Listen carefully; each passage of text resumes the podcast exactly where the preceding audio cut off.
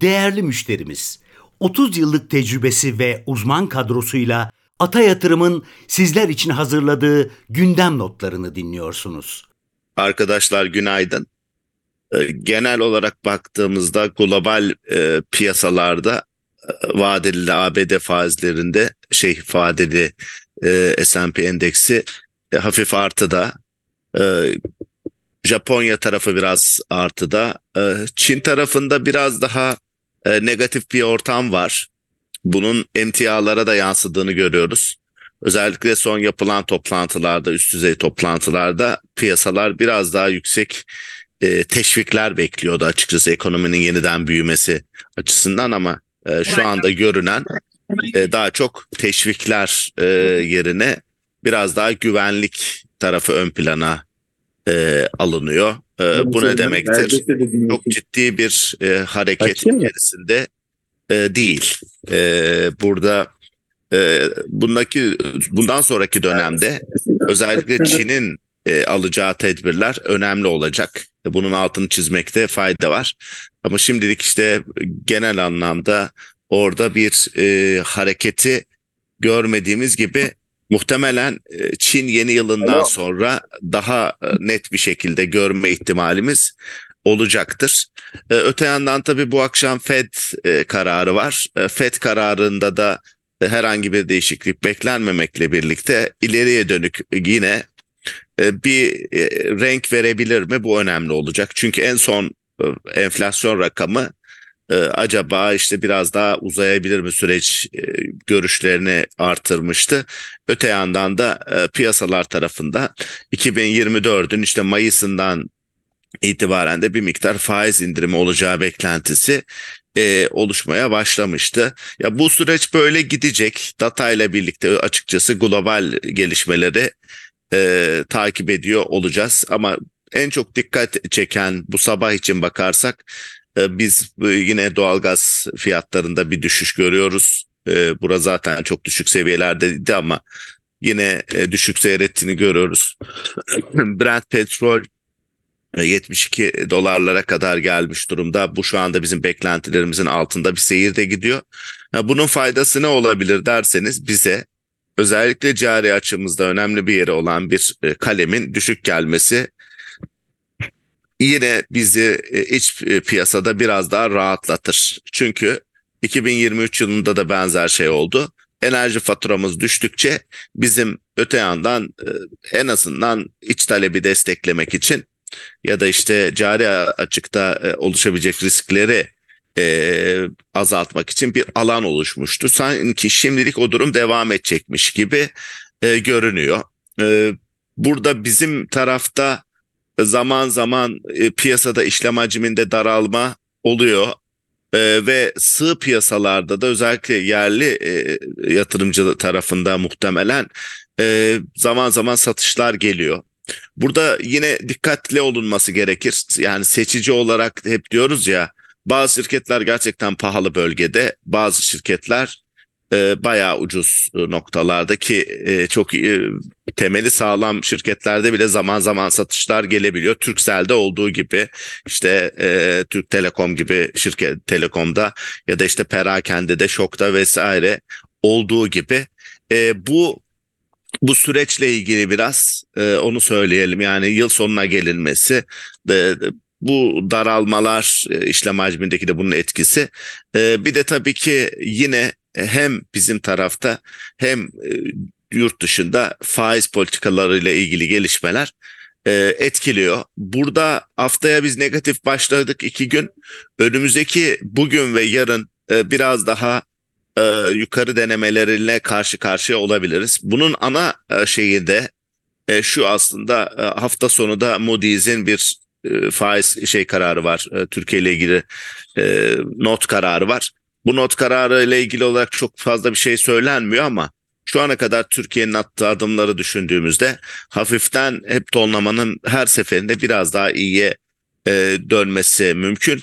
Ama bu hafta sanki hiç bir şey etkisi olmayacak gibi bir şeyin fiyatlandığını da unutmamamız lazım. Ee, öte yandan e, geçen hafta ve bu haftanın başında da yine ekonomi, e, hazine ve maliye bakanı Şimşek'in açıklamaları vardı rezervlerin arttığı yönde e, iyi gelişmeler olduğu o yönde e, yine tabii ki burada e, kredi kuruluşların takdiridir ne yönde hareket edeceği e, açısından.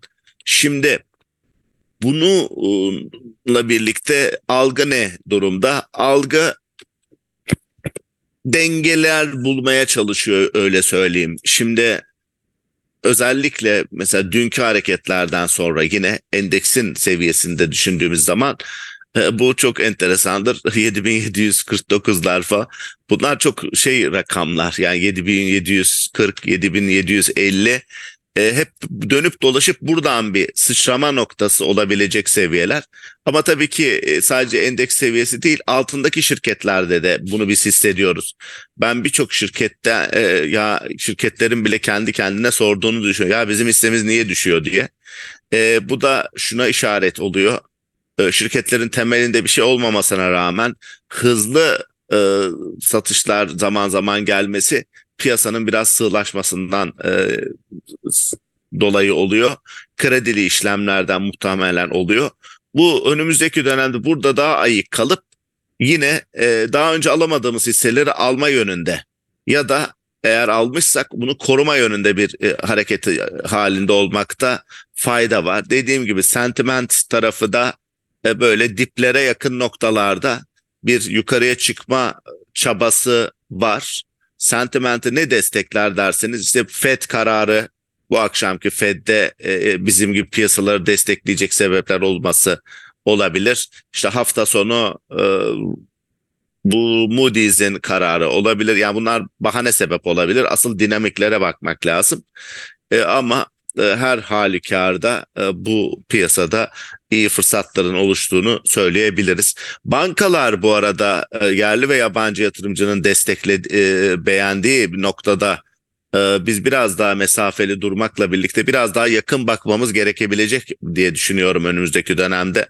İster istemez ama dün de olduğu gibi yani normal genel bir endişe olsa bankalarda da negatiflik olur gibi bir e, şey de oluşabiliyor. Yani şimdi sanki bankalar e, daha e, yine değer sentiment değeri de yüksek. Akbank, işte Garanti, Yapı Kredi, İş Bankası bunlar hep dikkat çekiyor. Emlak GEO dikkat çekiyor. Mavi zaten dün sonuçları açıkladı. E, o da dikkat çekti. İşte perakendelerde BİM'i görüyoruz o listede ama Yine o e, zaten bir süredir güçlü gittiği için e, oraya dikkat çekiyorduk. E, ama biz orada yine altını çizeyim. Sıralamamız şok, e, Migros ve BİM şeklinde. E, öte yandan hızla değeri yükselen şirketlere bakıyoruz yine e, sentiment tarafında.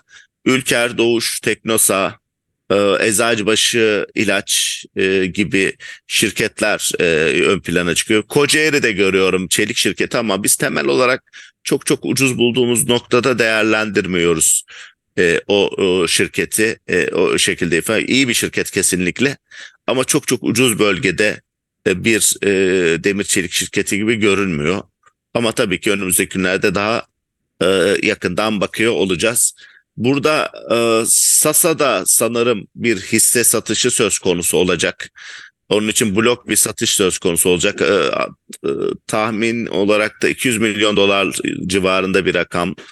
Yani Sasa'nın şu andaki piyasa değeri tabii ki gaz alınmış durumda geçmiş dönemlere göre ama hala ileriye dönük olumlu beklentileri fazlasıyla satın almış durumda. Bunu ifade edelim. Ama tabii ki piyasada İMKB 30'daki yeri de düşündüğümüz zaman e, buna blok satışlarda talepler gelebilir. E, onu kestirmesi zor. Ama şunu da görüyoruz ki e, bu ortamda öyle bir şey hisse satılabiliyorsa bu da likidite açısından olumlu bir gelişmedir. Ama tabii ki bugün muhtemelen Sasa hissesinde bir miktar baskı yaratması beklenebilir. Hemen e, satışın tamamlandığı ve hangi fiyattan e, yapıldığı e, açıklanmadığı sürece e, genelde de son dönemde %10-15 civarında iskontoyla açılıyor şirket yani satışlar oluyordu e, şirketlerde. E, bunu da bekleyip göreceğiz. Toparlayacak olursak geçen iki günden negatif günden sonra bugün bir deneme işi şey halinde olacaktır. Biz e, yeterince sanırım hem e, şeylerde perakendenin altını çizdik. Ben hatta defalarca şokun altını çizdim. E, hatta kendi aramızda bazen e, işte espriler yapıp totem yapıp e, bugün bir hafta 10 gün yarım yapmayayım şeklinde bir e, şeyler içerisine girdik. Yani bu tabii işin esprisi tarafında ama yani profesyonel olarak söyleyebileceğimiz her şeyi söyledik bazı şirketlerde. E, bunu yeterince e, altını çizdikten sonra beklemekte fayda vardır e, diye düşünüyoruz. Yani aksi bir durum söyleyene kadar da e, açıkçası aynı görüşümüz devam ediyor şok için ya da ülker için ya da Türksel için e, Aksa Enerji için e, bunlar bizim en beğendiğimiz listeler e, de hisseler listesindeki şirketler. E, önümüzdeki günlerde biraz daha bankalarla ilgili de e, size daha e, farklı paylaşımlarımız da olacak. E, daha detaylı baktıktan sonra. E, şimdilik benim söyleyeceklerim bu şekilde. E, arkadaşların eklemeleri olacaktır. E, ondan sonra yine soru cevap şeklinde devam edebiliriz. Teşekkür ediyorum. E, merhabalar. Kasım ayında e, Pegasus'un yolcu sayılarının %15.1 arttığını e, görüyoruz. E, segment bazında baktığımızda yurt içi ve uluslararası yolcu sayısının e, Kasım ayında e, %20 ve 12 civarında arttığını e, görmüş olduk. 11 aylık verilere baktığımızda ise yurt içi yolcunun %9, uluslararası tarafta ise büyümenin %25.3 olarak gerçekleştiğini görüyoruz. artan uluslararası ve yurt içi yolcu sayısının 4'e 23 içinde hafif olumlu olabileceğine inanıyoruz. Benim de söyleyeceklerim bu kadardı. Ben Umut Bey'e aktarıyorum. Aynen. E, Alark Holding ile ilgili bir e, haber vardı. %100 e, bağlı ortaklığı Arsaralar konu sermaye artırımı için 230 milyon TL'lik bir ödeme yapılacak. E, yani aslında biz bunu nötr olarak değerlendirdik. Alark Holding'in 1.6 milyar e, holding bazı nakdi vardı. İşte 230 milyon TL'sini bu sermaye artırımı için kullanacak. Yani ciddi bir etki beklemeyiz hisseyle alakalı. Onun dışında geri alımlara devam eden şirketler vardı yine dedim. MLP Sağlık yine devam etti. %92'ye ulaştı. Tamamlanma oranı %8 kaldı sadece bitirmesine. Şişe devam etti. Ee, o da %27'ye kadar ulaşmış oldu. Net Holding ve Ünlü'de de vardı yine bizim daha çok ilgilendiğimiz hisseler içine e, diyebileceğimiz. Net Holding'de %98'e kadar gelmiş oldu böylece. Geri alım sadece %2'lik payı kaldı. Geri alım için sonuna yaklaştı diyebiliriz. Benim söyleyeceklerim bu kadar. Teşekkürler. Bu kayıtta yer alan yatırım, bilgi, yorum ve tavsiyeleri yatırım danışmanlığı kapsamında değildir. Sağlıklı ve bol kazançlı günler dileriz.